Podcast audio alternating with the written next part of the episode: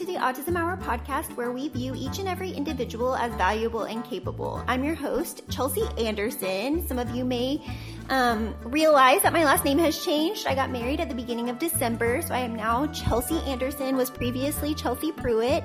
But I wanted to go ahead and introduce a guest today. Dr. Carnett was one of the professors that I interviewed from the University of North Texas. Um, she's an assistant professor in special education. She's been conducting research since 2011.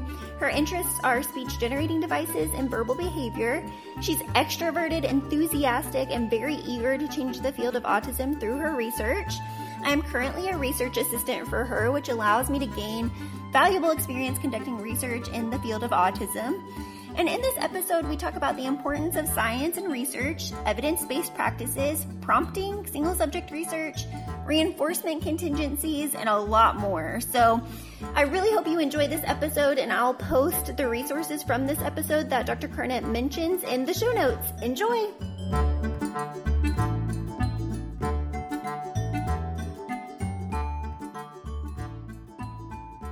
Dr. Carnett, and welcome to the Autism Hour podcast. How are you? I'm good. Hi, Chelsea. How are you? Good. Okay, so tell us about your journey to academia.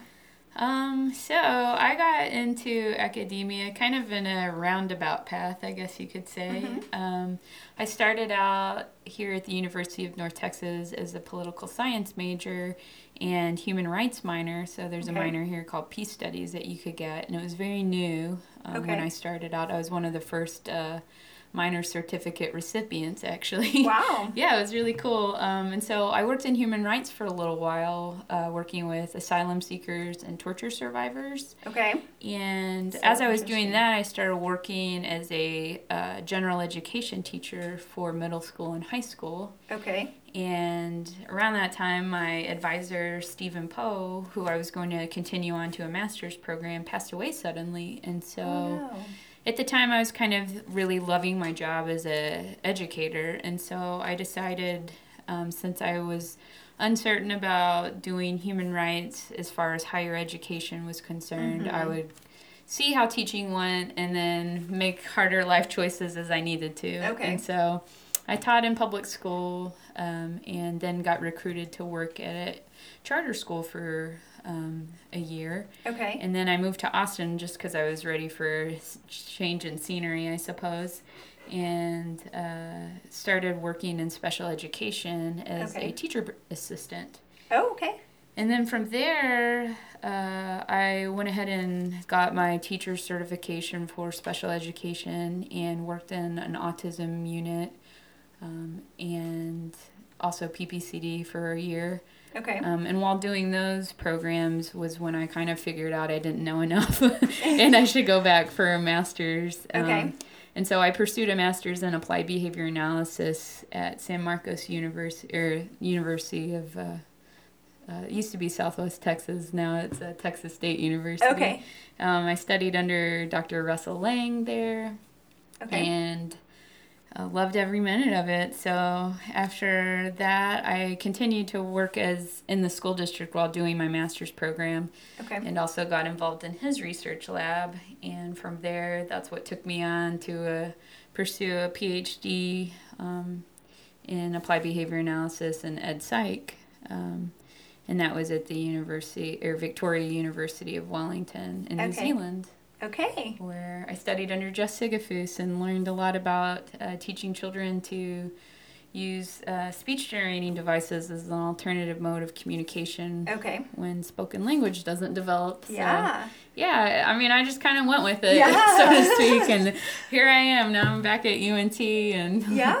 working in special education again. And yeah, As a professor and a researcher. yeah, Yeah. so it's a lot of fun. yeah. Okay, so we're going to get into some of your research, but I want to back up and have you talk a little bit about working with tor- torture survivors. Okay. what did yeah. that look like? Um, so here at UNT, while I was in the Peace Studies department, one of the options we had as a student was to um, it actually started out as part of a course component, and so we needed to go uh, do some hands-on experience, and so there was lots of volunteer opportunities, and so you just picked one, Mm-hmm. and then you did a project over it, and so I picked to go work at um, the Center for Survivors of Torture in Dallas, Okay. and really had a great time working there as a volunteer. And then um, there was an option to do a practicum experience for internship. Okay. And so I pursued that uh, through the Peace Studies Department, and they helped me collaborate that internship. And that internship lasted for about two years, actually, because Okay. even after the course was over, I continued to intern for them um, and did a lot of policy advocacy there. Okay. Um, Did you want to pursue that line of work as a career at any yeah, point? so I was planning to uh, work uh, specifically. A lot of the research and uh, studies I was doing was related to um, the International Criminal Court, Okay. and so I was kind of on the fence whether or not I wanted to go pursue a law degree or do like a joint degree uh, to study uh, political asylum and Okay. international human rights law. Okay. Um, but yeah, after I started working in the classroom, those ideas, you know, kind of, I like that as more of a hobby than Okay. uh, something I wanted to pursue full time. Okay, Uh, I just really enjoyed working with kids, and it was just really reinforcing to me. And so, uh, yeah. Do you still do any of that advocacy work now? Uh, yeah, I do like some political advocacy uh, now. I don't Okay. work uh, with CST anymore. Mhm. Um, but I still try to stay politically active. And, Yeah. Um, you know, I'm a member of Amnesty International and things like that. So Okay. I try to stay relevant, and I think just, I mean, special education in a lot of ways is working in human rights. It's just a Mhm. different sub area, but these, you know, this is still a population at risk Definitely. which was appealing to me in a lot of ways just uh, because often they're we were not providing the services that need to be happening for kids and so Mhm. that was kind of some of the drive um, for me or my motivation to Yeah. do this field um, Well, and I think and it's fun you know Yeah. it's working with kids at the end of the day it's Yeah. not that serious Definitely. um, and sometimes uh, working with you know people who are traumatized and experiencing that you know that can be a lot to deal with so Mhm. this was kind of a lighter version of Yeah. uh, human rights for me Yeah, still advocating, and you're still able to merge those interests. I would imagine in classes like what you're teaching right now that I'm a student in of pu- public policy and special education. So yeah so i mean there's always need for advocacy especially for Mhm. individuals who um, have different needs to get met. And so thinking about policy issue i think just on a global sense of human rights is really important. Mhm. and so um, i kind of take i learned a lot from that background in terms of what i do now So last year, for example, uh, a group of us did some lobbying um, at the Texas legislature to get okay, um, licensure for board certified an- behavior analyst. And one of the particular reasons why we wanted to do this was because, you know, working with a population at risk, you need highly qualified individuals. Mhm. Um, and so this was one way to ensure that we have um, the level of quality of service providers out there based on you know these are licensed people it's not just Mhm. anybody can Yeah, say you know oh yeah i Do an aba and you're in. yeah um, or i know how to do discrete trial training Yeah. so those are two different things in my mind so yeah, uh, definitely. yeah so it's great that the state of texas is moving towards uh, licensure Mhm. that went through our state legislature so we're all very excited to see that level of quality of standard come through because Absolutely. Uh, we want to make sure that we're serving children in the best ways possible and with Mhm. the highest level of quality we can Yes. Okay, so talk a little bit about teaching in public a public school district and also your work at a charter school. Okay, so yeah, that was kind of one of those things that, uh, once again, being kind of young and naive, I just kind of jumped right into. Um, I actually did um, what's called an alternative certification, Okay. and I did that through one of the region centers. Mhm. Um, and so that was an interesting experience. Um, I was fortunate in the program that I selected. I kind of, that was one area I had done a little homework in. Mm-hmm. And um, so, since I had kind of a degree in government per se, that's what I had intended to teach. But the first job I took was at um, a very small school district in a rural area. And so I ended up teaching five grade levels, which Oh, was kind of insane. Yeah. Um, it prepped me well for my job in academia, I think. Yeah. I got a good Juggling. threshold of like staying organized Yeah. and being busy all the time. juggling juggling a lot of hats. yeah, Yeah. definitely. So um, yeah, it was it was a good experience because it's just like you know it's your first job. You don't know what you're doing. Mm-hmm. you prepared as much as possible, but you're never gonna guess everything that's going to come your way. Yeah. And that was actually my first exposure to working with kids that have autism. I had Okay. um, traditionally, um, I don't think this is necessarily true anymore, but uh, in the past, we tended, especially at the higher grade levels, to say, all right, it's going to be the inclusion class. Mm-hmm. And generally, that fell in subject matters that weren't highly tested. So, Okay. social studies was Yeah. one of those. And so, um, I was an inclusion teacher, and I was like, "Hey, what do I do? I um, I don't know what to do." And luckily, I my oldest sister is a public school teacher, as well as my brother-in-law. And so I called uh, them, and I was like, "What do I do?" My sister's like, "Well, you need to ask for the IEPs, and you need to read them." Yeah. She's like, "And you need to follow them because they're the law." Uh-huh. and so that was good information. And then we, since it was a small school district, uh, the special educator um, worked a lot with me in terms of how to build up modifications and Okay. accommodations in the classroom and how to make sure I was fulfilling IEP goals related to my content area Okay. and uh, what my level of responsibility was for it. So Yeah. I actually had a lot of good hands-on training Okay. um, in that small school district just because um, it was kind of that village mentality where it's like everybody's doing everything Mhm. um, and so it was just part of the responsibilities but it was a lot of fun And how long did you do that? um, so i worked at that school for one year Okay. and then the I got in touch, or charter school reached out to me. I had a friend that actually worked there, and they wanted to hire me. And so that was appealing to me because it would decrease the number of grade levels I was working in. Okay. And then also my principal was leaving, and so okay. I was just kind of like, mm, "This is a cool opportunity. Mhm. It's a good transition time for me." Yeah. and so um, I went with that, and there I taught science and social studies for fifth and sixth graders. okay. Um, and that was an inclusive school, so Okay. we didn't have a special education department. Um, accommodations and modifications and everything special education related Mhm. fell directly to the teachers. Did you have any students with disabilities Mm-hmm. in your classroom? Okay. Um, I had some non-identified students, and then I had a couple that were identified and had IEPs. Um, Okay. And we had like a special education coordinator. Okay. um, for our school, but um, essentially that was kind of the role. Um, that's the only role. We didn't have any specialists that pushed in or anything like that, or Okay. did like specialized courses or Yeah. classes. Yeah. Um, So, what differences did you see when working in the public school versus working in the charter school?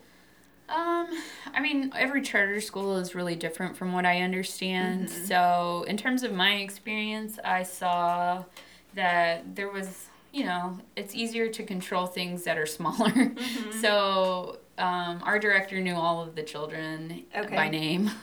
you know, my classroom sizes were much smaller than Okay. uh, what would be standard in a public school setting. Mhm. Um, what else? What we had about a little more free range to kind of do a little more outside of like your standard curriculum. So Mhm. field trips were encouraged if there was academic components to them. So like one of the cool things we got to do for my science class was um, in Texas, and this probably still exists, I would imagine, but there's these things called star parties that different organizations would put on. And so they would bring all these scientists who were like astronomers, and uh, they would go out to East Texas, I think it was East Texas, it might have been West. it's been a long time. but, anyways, we would go out to like this giant telescope that they built and like uh, do what was called a star party, and we would do stargazing, and they would let us look through their fancy equipment at the Oh, stars. wow. And so That's really it's really cool because like there's a lot of hands-on learning opportunities where not that those things don't happen inside of public schools but um, i don't know that it's harder to do like overnight trips with Mm-hmm. Yeah. with kids inside of a public school you Yeah, know there's just a little more red tape to get through Mhm. um, not that it can't be done and not that it shouldn't but Yeah. um, yeah, that was it was easy to do those things um, Mhm. because it was literally just write it up for your director and then they approve or don't approve Yeah. your proposal. So That's so neat. yeah, it was a lot of fun um, and a good experience. Uh, Mhm. kind of teaching another content area. Yeah. And then you went to Austin and taught there. Can you talk a little bit about your experience teaching there? Yeah, so partly why I moved to Austin was because I was still trying to figure out what I wanted to do in terms Mm-hmm. of graduate school. And so I was considering some options related to human rights. And then in the meantime, I needed to work because student loans and everything. just living. yeah, just living. Um, Yeah. And so I went ahead and took a job. Uh, as a teacher assistant. Well, first I was substitute teaching, which was a little Okay. bit rough. Um, and then, yeah, one of the schools, one of the elementary schools I'd been working at was like, hey, we really like what you're doing. Do you want a teaching assistant job? We'll give you one. And I was like, oh, okay, cool. Yeah. So I did that, and I worked with some great colleagues, and uh, we had a pretty cool special education department at Okay. the school. It's where I ended up actually teaching. So Okay. after the TA job for a semester, they then hired me as um, one of the special educators Okay. for that school. So worked in the autism, it's called the scores department. Mm-hmm. Um, and so it was more inclusion based uh, types of individuals, Okay. but we also served across the continuum of needs. So Yeah.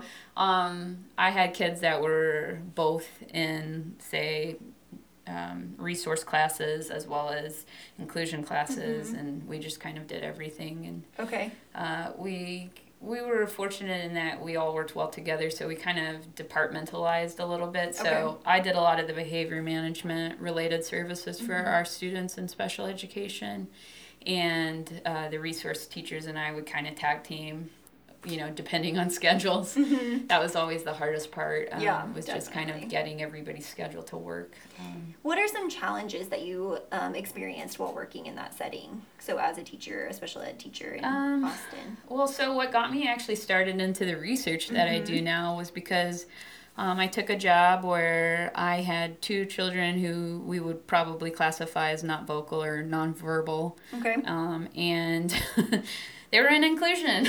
and, um, although we had alternative communication modalities, it was kind of like, well, you know, there wasn't a like there wasn't a lot of um, knowledge about what to do. And so one of the first things that I kind of looked at was the science of learning. And so I was like, well, I've got a background in like research and stuff from political science. Uh, let me see what the journals say to do. And so I just remember like going to like I think I still had access to my UNT library at this Okay. time. so I remember going back through and finding uh, the Journal of Applied Behavior Analysis, and I was like, well, I don't know what any of this stuff means, but it it seems like there's some like these these graphs look pretty good. Like there's some nice ascending trends as far as kids learning communication Yeah. skills. And then one of the parents that I worked with was um, into uh, what she would call the verbal behavior approach. And so she loaned me this book, and then the previous teacher was like, "Yeah, you need to learn about verbal behavior. This is really important for like some of the children that are on your caseload." Okay. And so I looked up verbal behavior, found a guy named Vincent Carbone, and I wrote up a proposal to go for teacher professional development. And I said it was going to help with the state of Texas, the state of Texas uh, te- or student assessment. I think at the time it was like the STAR test, maybe. Okay. Um, and because in my mind I was like, yeah, if we can learn how to communicate, maybe later we'll take this test Yeah. But right now we're not communicating, so that seems pretty important to me. Yeah. Uh, so I went there, learned a lot about like Skinner's analysis of verbal behavior, Mm-hmm. um, the function of like teaching functional communication uh, by assessing function of language, Mm-hmm. and from there went back, stripped a speech generating device clean of all the buttons, put in the uh, picture symbol of the one that I knew was reinforcing to that child, like she Mm-hmm. loved popcorn, so we put a piece, of, a little symbol of popcorn, and then like a blank icon, and Okay. just started over and started Okay. teaching basic mands or basic requests. Okay, so tell us a little bit about the verbal behavior approach for those that might not know what that's referring to. Yeah, so in 1957, Skinner wrote a very epic book. I would say it's probably one of his most talked about pieces of work. Um, we're still figuring it all out. Um, and basically, it looks at behavior related to communication. So, what we would typically say is, oh, that's a communicative behavior. Well, Skinner says that in the presence of a listener, um, that would be verbal behavior. So, it could be things like pre-linguistic behaviors. Okay. Anything that sends a message to a listener and the listener responds would uh, be something we would consider. So, Um, he classifies things in terms of verbal operants. Okay. Um, so some of the basic ones are like a mand, which would be the same as a request. Okay. Um, a tact, which would be the same as like uh, it comes from the word contact. so like contacting things in the environment. So labeling. So little two year olds do this all the time. If they see things that are cool, they want to make a comment or label what it is to their listener. Um, and then uh, echoics, which would be repeating what a, someone says or Uh-huh. something. Um, and those correspond with what you heard. So if uh, your parents say mama and you say mama back, that would be an echoic. Mm-hmm. Um, and then intraverbals, which are similar to the types of communication that we would use for conversation. So basically, it doesn't correspond in terms of it's not the same thing that the listener or the it's not the same communication. So it's like responding to something. So if uh, somebody told you hello, how's it going, and you responded and said, "Hey, I'm great, thanks," that would be an intraverbal exchange. Okay. So it doesn't have cor- correspondence point to point. Okay. Um, it's a little bit different. So. Okay. And then you mentioned a speech generating device. Can you talk a little bit about that? Yeah, so um, for a lot of children, uh, especially in public school settings, um, we often look at providing AT assistance. Um, and so within that, we would see things like augmentative and alternative communication systems provided, uh, especially when uh, a child's not communicating with spoken language. And so often, um, we need to deliver actual interventions to teach the children how to use these devices. And so there's a little bit of literature related to things that are outside basic requests, but within um, behavior analytic research, there's not a, a lot of research happening outside of just uh, basic mands. And so um, we're trying to extend that literature out as researchers, and there's been some some nice headway in the last five years as far as uh, really trying to think more about how to teach outside of just basic requesting skills. But Okay. Um, we're still trying to figure out that science. But Yeah. um, a lot of that comes from the application of Skinner's analysis of verbal behavior, which is really cool. Yeah. Um, because if you can teach a child why to communicate or the function of it, then often they want to do it more. Definitely. And uh, as far as children that are not uh, vocal, uh, often when we teach uh, an alternative communication modality, we see a decrease in things like challenging behavior if challenging behavior has been a part of their repertoire. Yes. Um, so there's a lot of good research on um, functional communication training that actually is a procedure that or a system of teaching that we would use to replace a child's challenging behavior with something more socially appropriate okay. but also function based. So basically, we're going to take what you're doing over here with this challenging behavior. We're going to give you a better way to do it that's socially appropriate, and then uh, we see that nice decrease. yes. In challenging behavior. Yeah, and it makes everybody happy. You know, the kids happy, the parents are happy, Yes, uh, teachers teachers happy, happy. yeah. yeah, it's a good time. Yes. Okay, so tell us a little bit about your research since we've been talking about some other people's research. Let's hear a little bit about what you're doing right now. So I'm still a baby researcher, as I like to tell people. Um, yeah, I'm trying to extend a lot with regards to speech generating devices. So Mm-hmm. um, I was fortunate to go and work in New Zealand as a doc student in a lab where we were looking at uh, systematic instruction that's behavior analytic in nature for teaching the use of speech generating devices. Okay. So I went over there because uh, uh, one of the researchers there uh, had a large grant um, and was studying just that, and so I wanted to learn what he knew. Okay. and so that was kind of my drive. Uh, I had worked with these students and still didn't really see much as far as like the training that we were receiving inside of schools. Um, and so I thought, yeah, I need to get better at like teaching this because it's not always easy. Um, How did you discover this researcher over in New Zealand? I just started reading his work when I was Okay. in grad school, and I was like, wow, this guy publishes, and you know, it seems like a lot of the stuff he's doing is really practical. Um, it made a lot of sense. Mm-hmm. Okay. um, and then from there, I just like started to look into like more speech generating device literature, and so. I applied to New Zealand and I applied to Texas A&M because that's where two of the research groups were okay. and I ended up getting uh, into both and decided I would go live in New Zealand Of for, course, for why a little bit because Yeah. that seemed really like a nice adventure. Yes. How long Um, were you there? Uh, just a little over three years. Okay. Um, I actually graduated a little bit early, so that was nice. Yeah.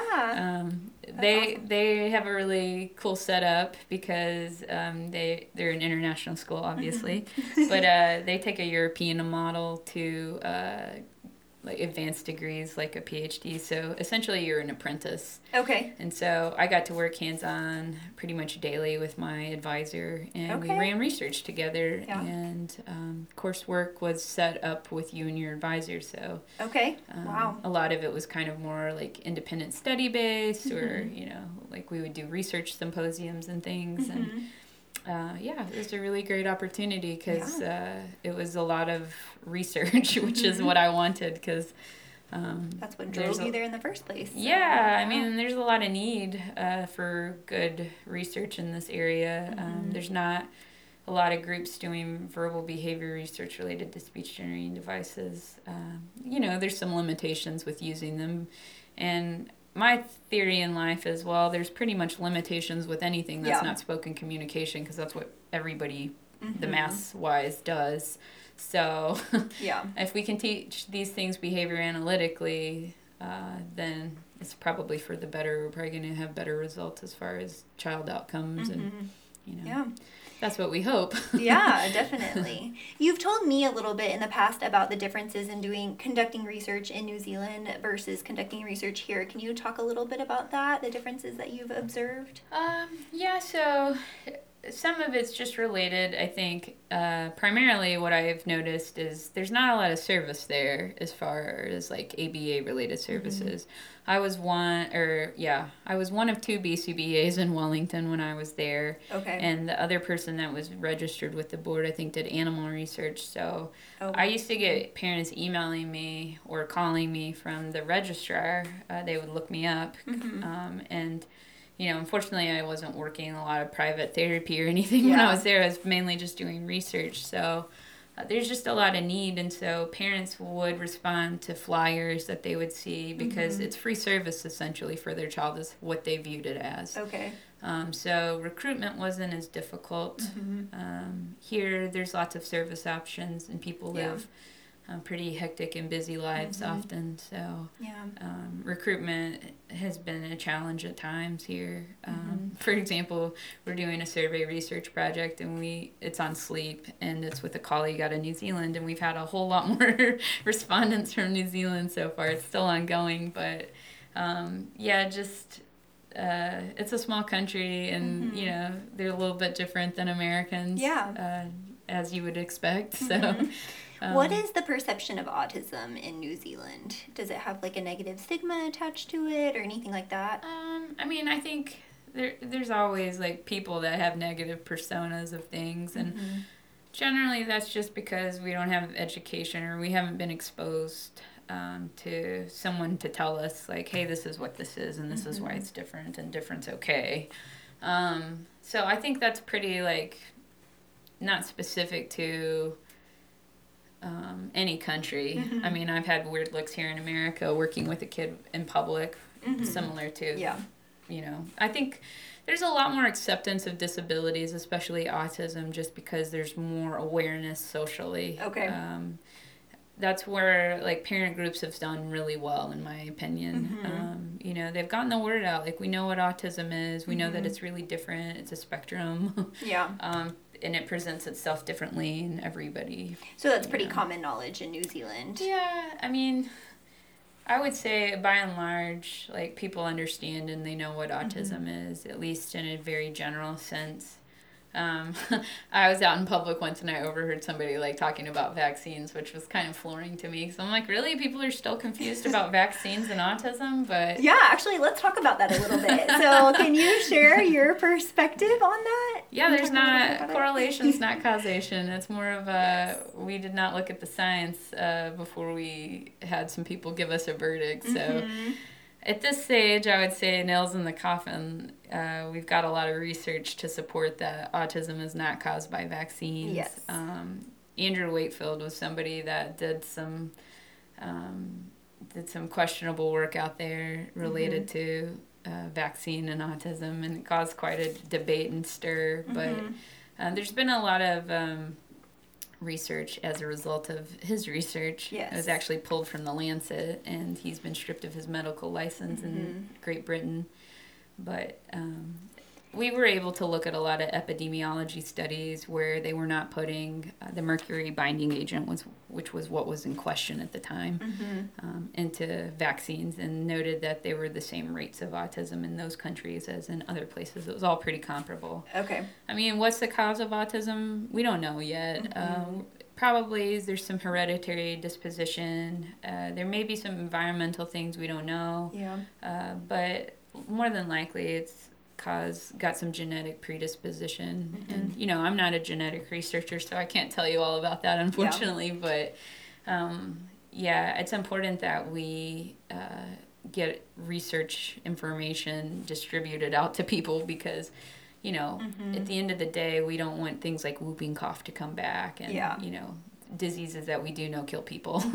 Absolutely. Um, so that's kind of in a nutshell. There was a really great uh, um, talk on NPR. I think it was Terry Gross, maybe. Uh, Okay. It was a Fresh Air show, and basically they had one of the researchers on that um, explores vaccine schedules because that's Okay. kind of a new point of debate for people. Is like, well, maybe we should delay uh, the schedules Mm-hmm. for vaccines, but.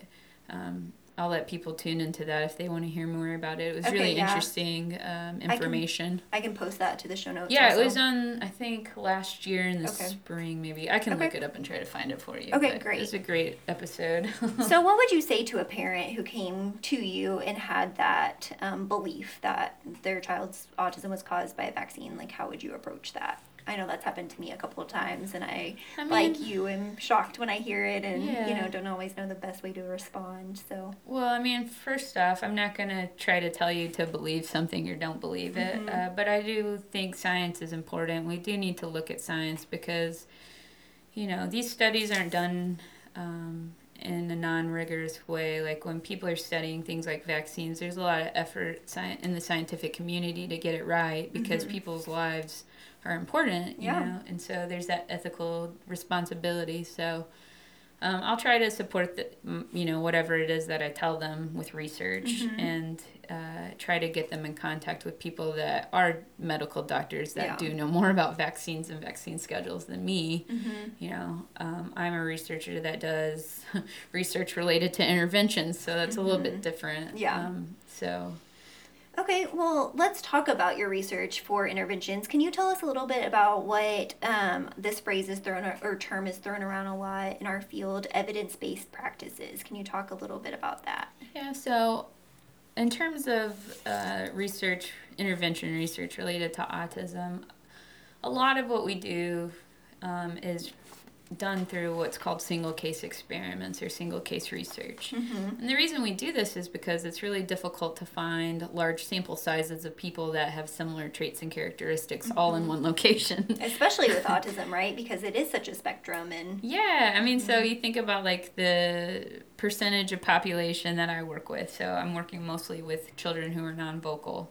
Mm-hmm. That's about 30% of our autism population. Mm-hmm, so it's not very big. And then from there, you try to find kids that have similar skill match.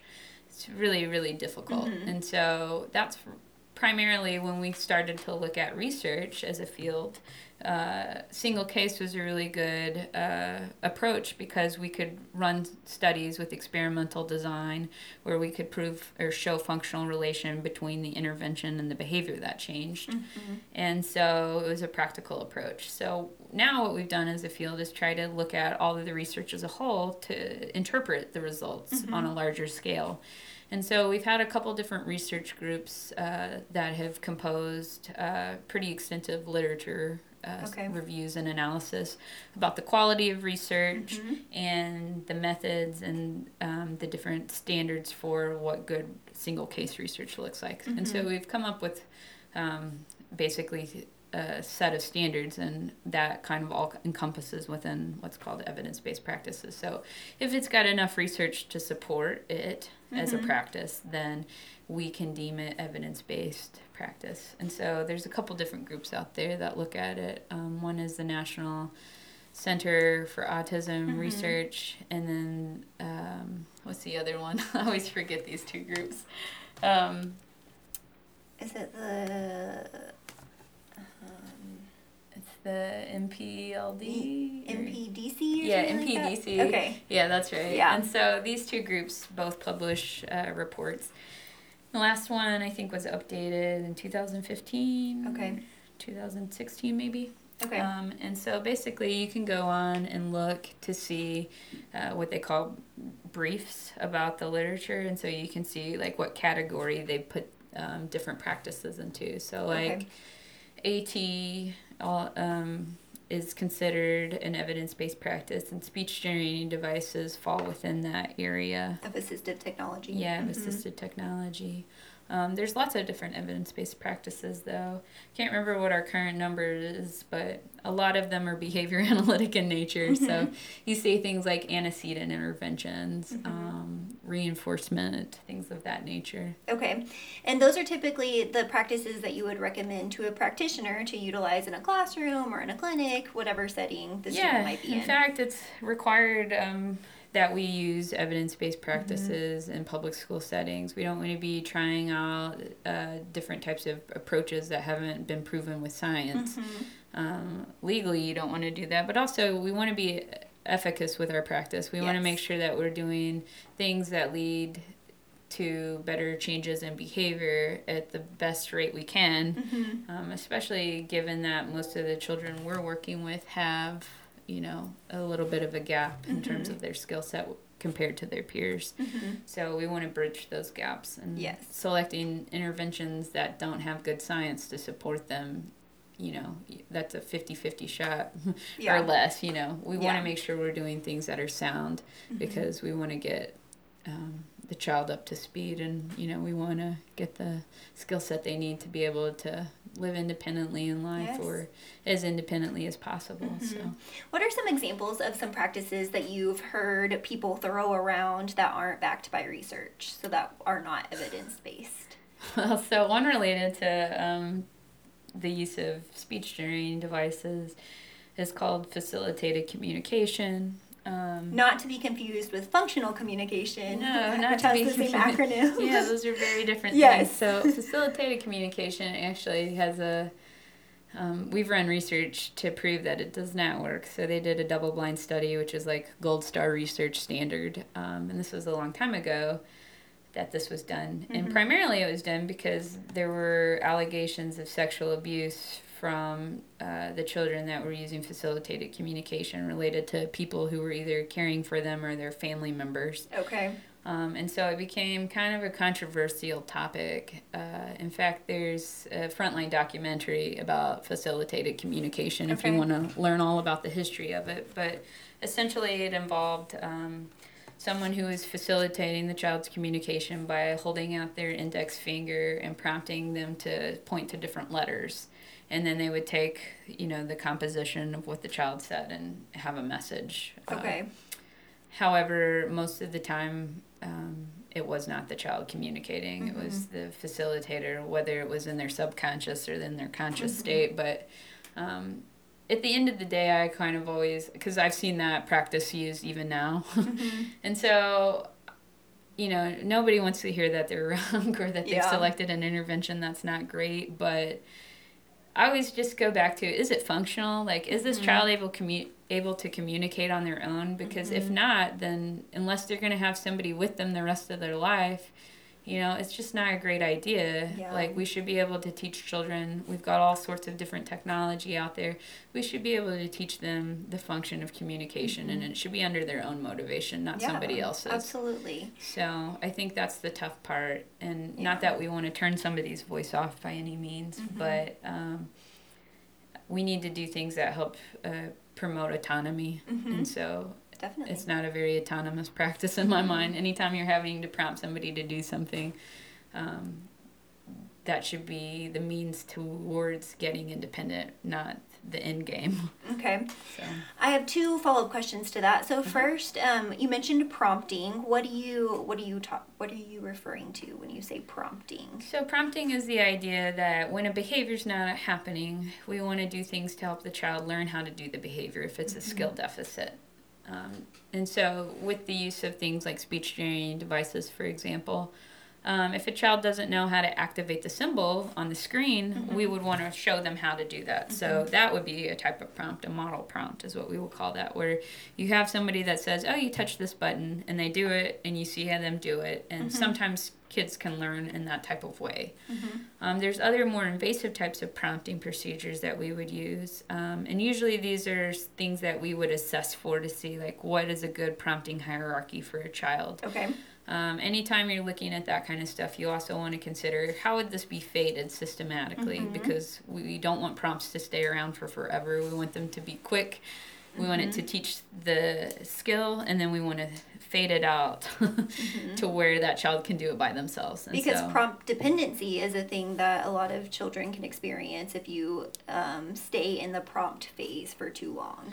Yeah, I've seen kids that are prompt dependent because essentially they've learned, oh, just wait for a 2nd somebody will help me do Yeah. it, you know, um, which is not a great place to be because, like I said, things need to be under that learner's motivation, not somebody else's. So um, we have to be careful in how we set up the learning environment, and that's where um, behavior analysis taught me a lot because we were able to think about right, on an antecedent level, so things that happen right before a behavior. What can we do to set the occasion? So, like for example, if we were teaching a child to request something, we would want to make sure that that child has motivation for an item, that they mm-hmm. actually like the item. And mm-hmm. so we would do what's called a preference assessment to Okay. see does this kid like Oreo cookies? If we're mm-hmm. trying out Oreo cookies, um, we would want to actually test that item out with some other items that we think they might like Okay.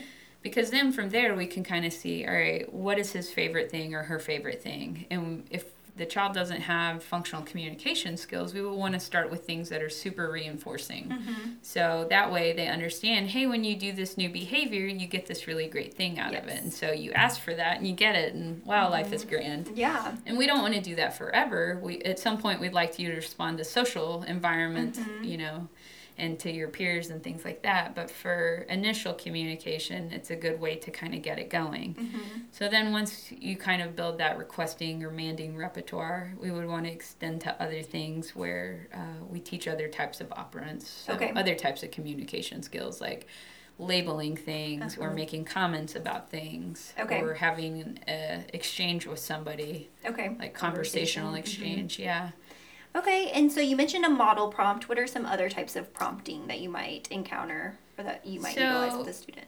some of the one generally we kind of look at things in terms of the hierarchy so the two major things that we look at are usually most to least prompting which it means i'm going to give you the most intrusive prompt to start with mm-hmm. that way you don't have mistakes and it's easy for the child to do it and then from there once that child is learning how to engage in the behavior so if it's activating a device we might take their finger and activate the button and then reinforce.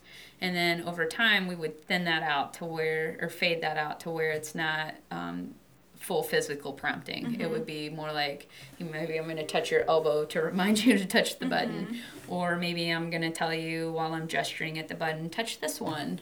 Um, we would kind of systematically uh, fade those prompts to where we start out with something intrusive, but then we back it up to where it's something not very intrusive, like a gesture. Okay. Um, the other um, opposite of that would be least to most prompting. And depending on the learner, you kind of have to assess what type of prompting hierarchy you're going to use. Um, children that are kind of more prompt dependent, we might want to consider not giving them a full prompt to begin with.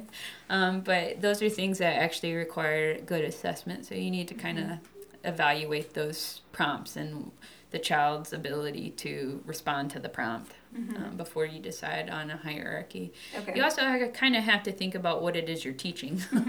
um, yeah. so a lot of careful planning should be uh, done before you start an intervention until you know what type of prompting hierarchy to use and what type of reinforcement to use. Yeah. All those things matter. Absolutely. Okay, so you talked a little bit about um, facilitated communication, which is not evidence based. Can you tell us about one um, strategy that is evidence based that you often utilize or have utilized in the past?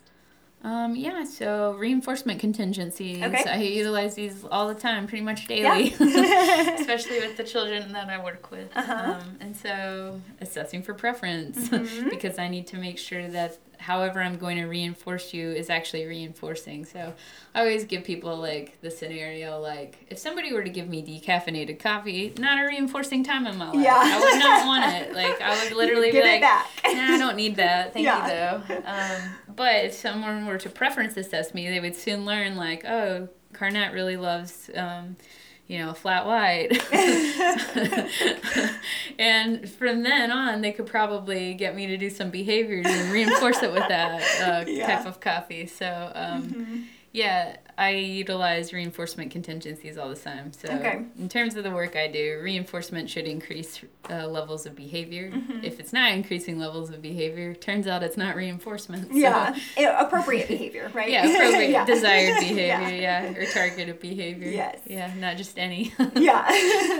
okay, so if a parent came to you and said they want more information on evidence based practices, where would you direct them? What would you say?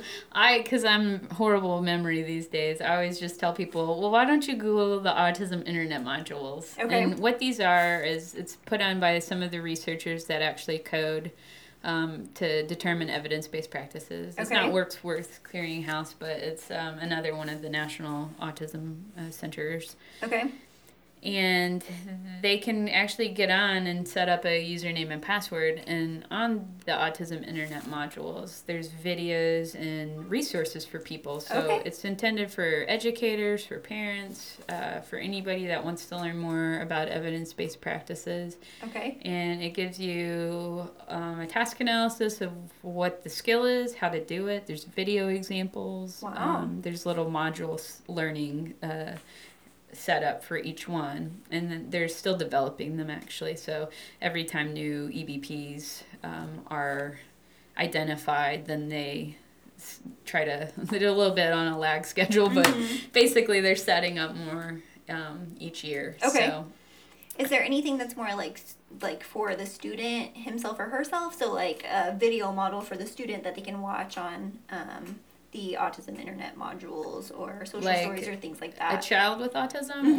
or um, or that the parent can utilize with their child with autism. well i think most interventions have to be kind of individualized Mhm. same with the video model uh, there's different types of applications that you can download i've Okay. seen some on video modeling but i mean it really depends on what skills you're targeting Mhm. so you know if my child doesn't have a problem you know washing their hands then a video model on washing their Mm-hmm. Yeah, hands probably not going to be very Mhm. helpful Yeah. um, but there's different. I mean, there's so many resources out there. Okay. Um, but I would start with that. Okay. Um, there's so much out there that it can be overwhelming Mm-hmm. to people. So that's kind of where I send people first if they're trying to learn more about evidence-based practices. Okay. Um, just because it's a safeguarded site where I know Mhm. like the people and the researchers that have done the work on it Okay. are part of the um, part of the consortium of people trying to um, collaborate on identifying evidence-based practices. But Okay. there's lots of good um, resources, and they they actually list some of the research on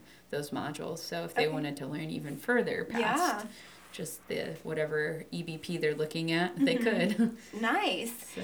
And you mentioned What Works Clearinghouse. Can Mm-hmm. you tell the listeners a little bit more about that? So, What Works Clearinghouse is another organization that evaluates research standards and rigor. You actually have to be um, certified, I think, to to use their standards. So, I'm actually Okay. not. Okay. As a researcher, I've not ever done whatever qualifications that are required. Um, I don't even. I'm not familiar with too much about it. Okay. But um, anyways, it's an organization where you can look up different types of um, interventions to determine if they're research based or not.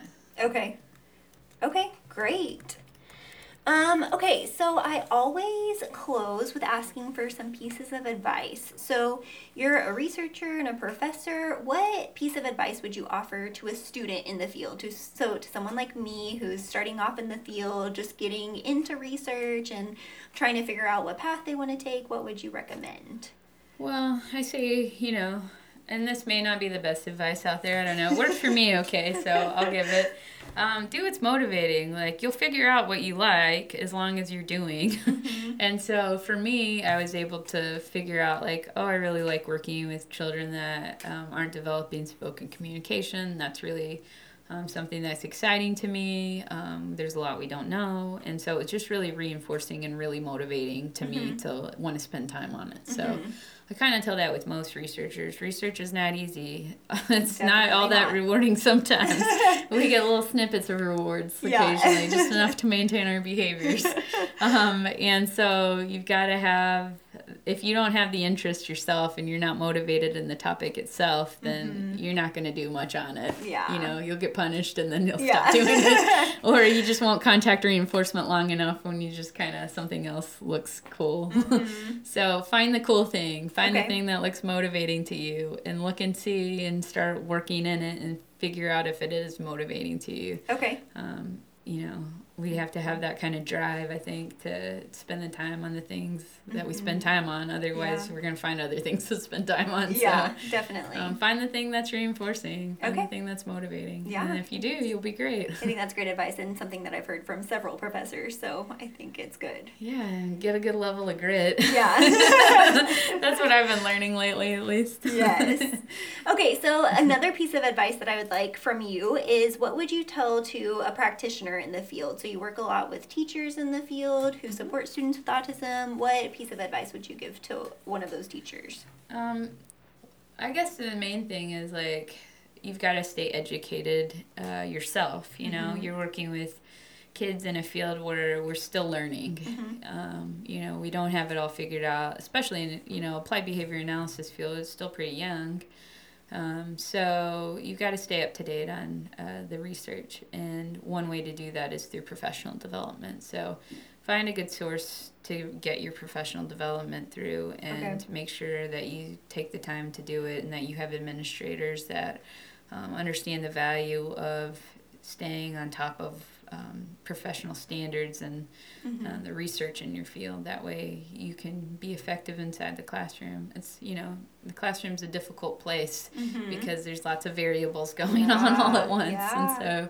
Um, you kind of you've got to do what works for uh, educating yourself and mm-hmm. sometimes that can be difficult because you feel like you don't have the time to be gone yeah um, teachers so, are super busy yeah it's a hard it's a hard uh, it's a hard job. Definitely so, worthwhile. I mean, yeah, I mean, like it's great. Like at the end of the day, you're exhausted, but because it's because you did a lot. Yes. So yeah, you're making. It's not a bad exhaustion. Yeah, um, absolutely. And it's a lot of fun. Like mm-hmm. one of my mm-hmm. favorite years was when I taught PPCD. Mm-hmm. You know, it's just fun. PPCD, yeah. Like I had no idea like what I was getting into, but it was a lot of fun. We got to work on so many things, and yeah. it was really rewarding. And they're so cute and fun at that age. I just... mean, like honestly, I haven't met an age I didn't like yet, yeah. so yeah. Hard for me to pinpoint. I always think every kid I work with is my favorite yeah. kid, but um, that's great. Yeah, you know, I think you got to have fun with what you do too. Mm-hmm. Otherwise, if it's too gloomy, you're gonna feel sad about it. Yeah. I think professional development helps things stay fun because you know how to respond to different things mm-hmm. that are mm-hmm. happening. Um, you know how to address the students' needs. I mean, I went back to school to try to figure that out. So mm-hmm. if that's what you need to do, I think it, you know most people will do what it takes. Yeah.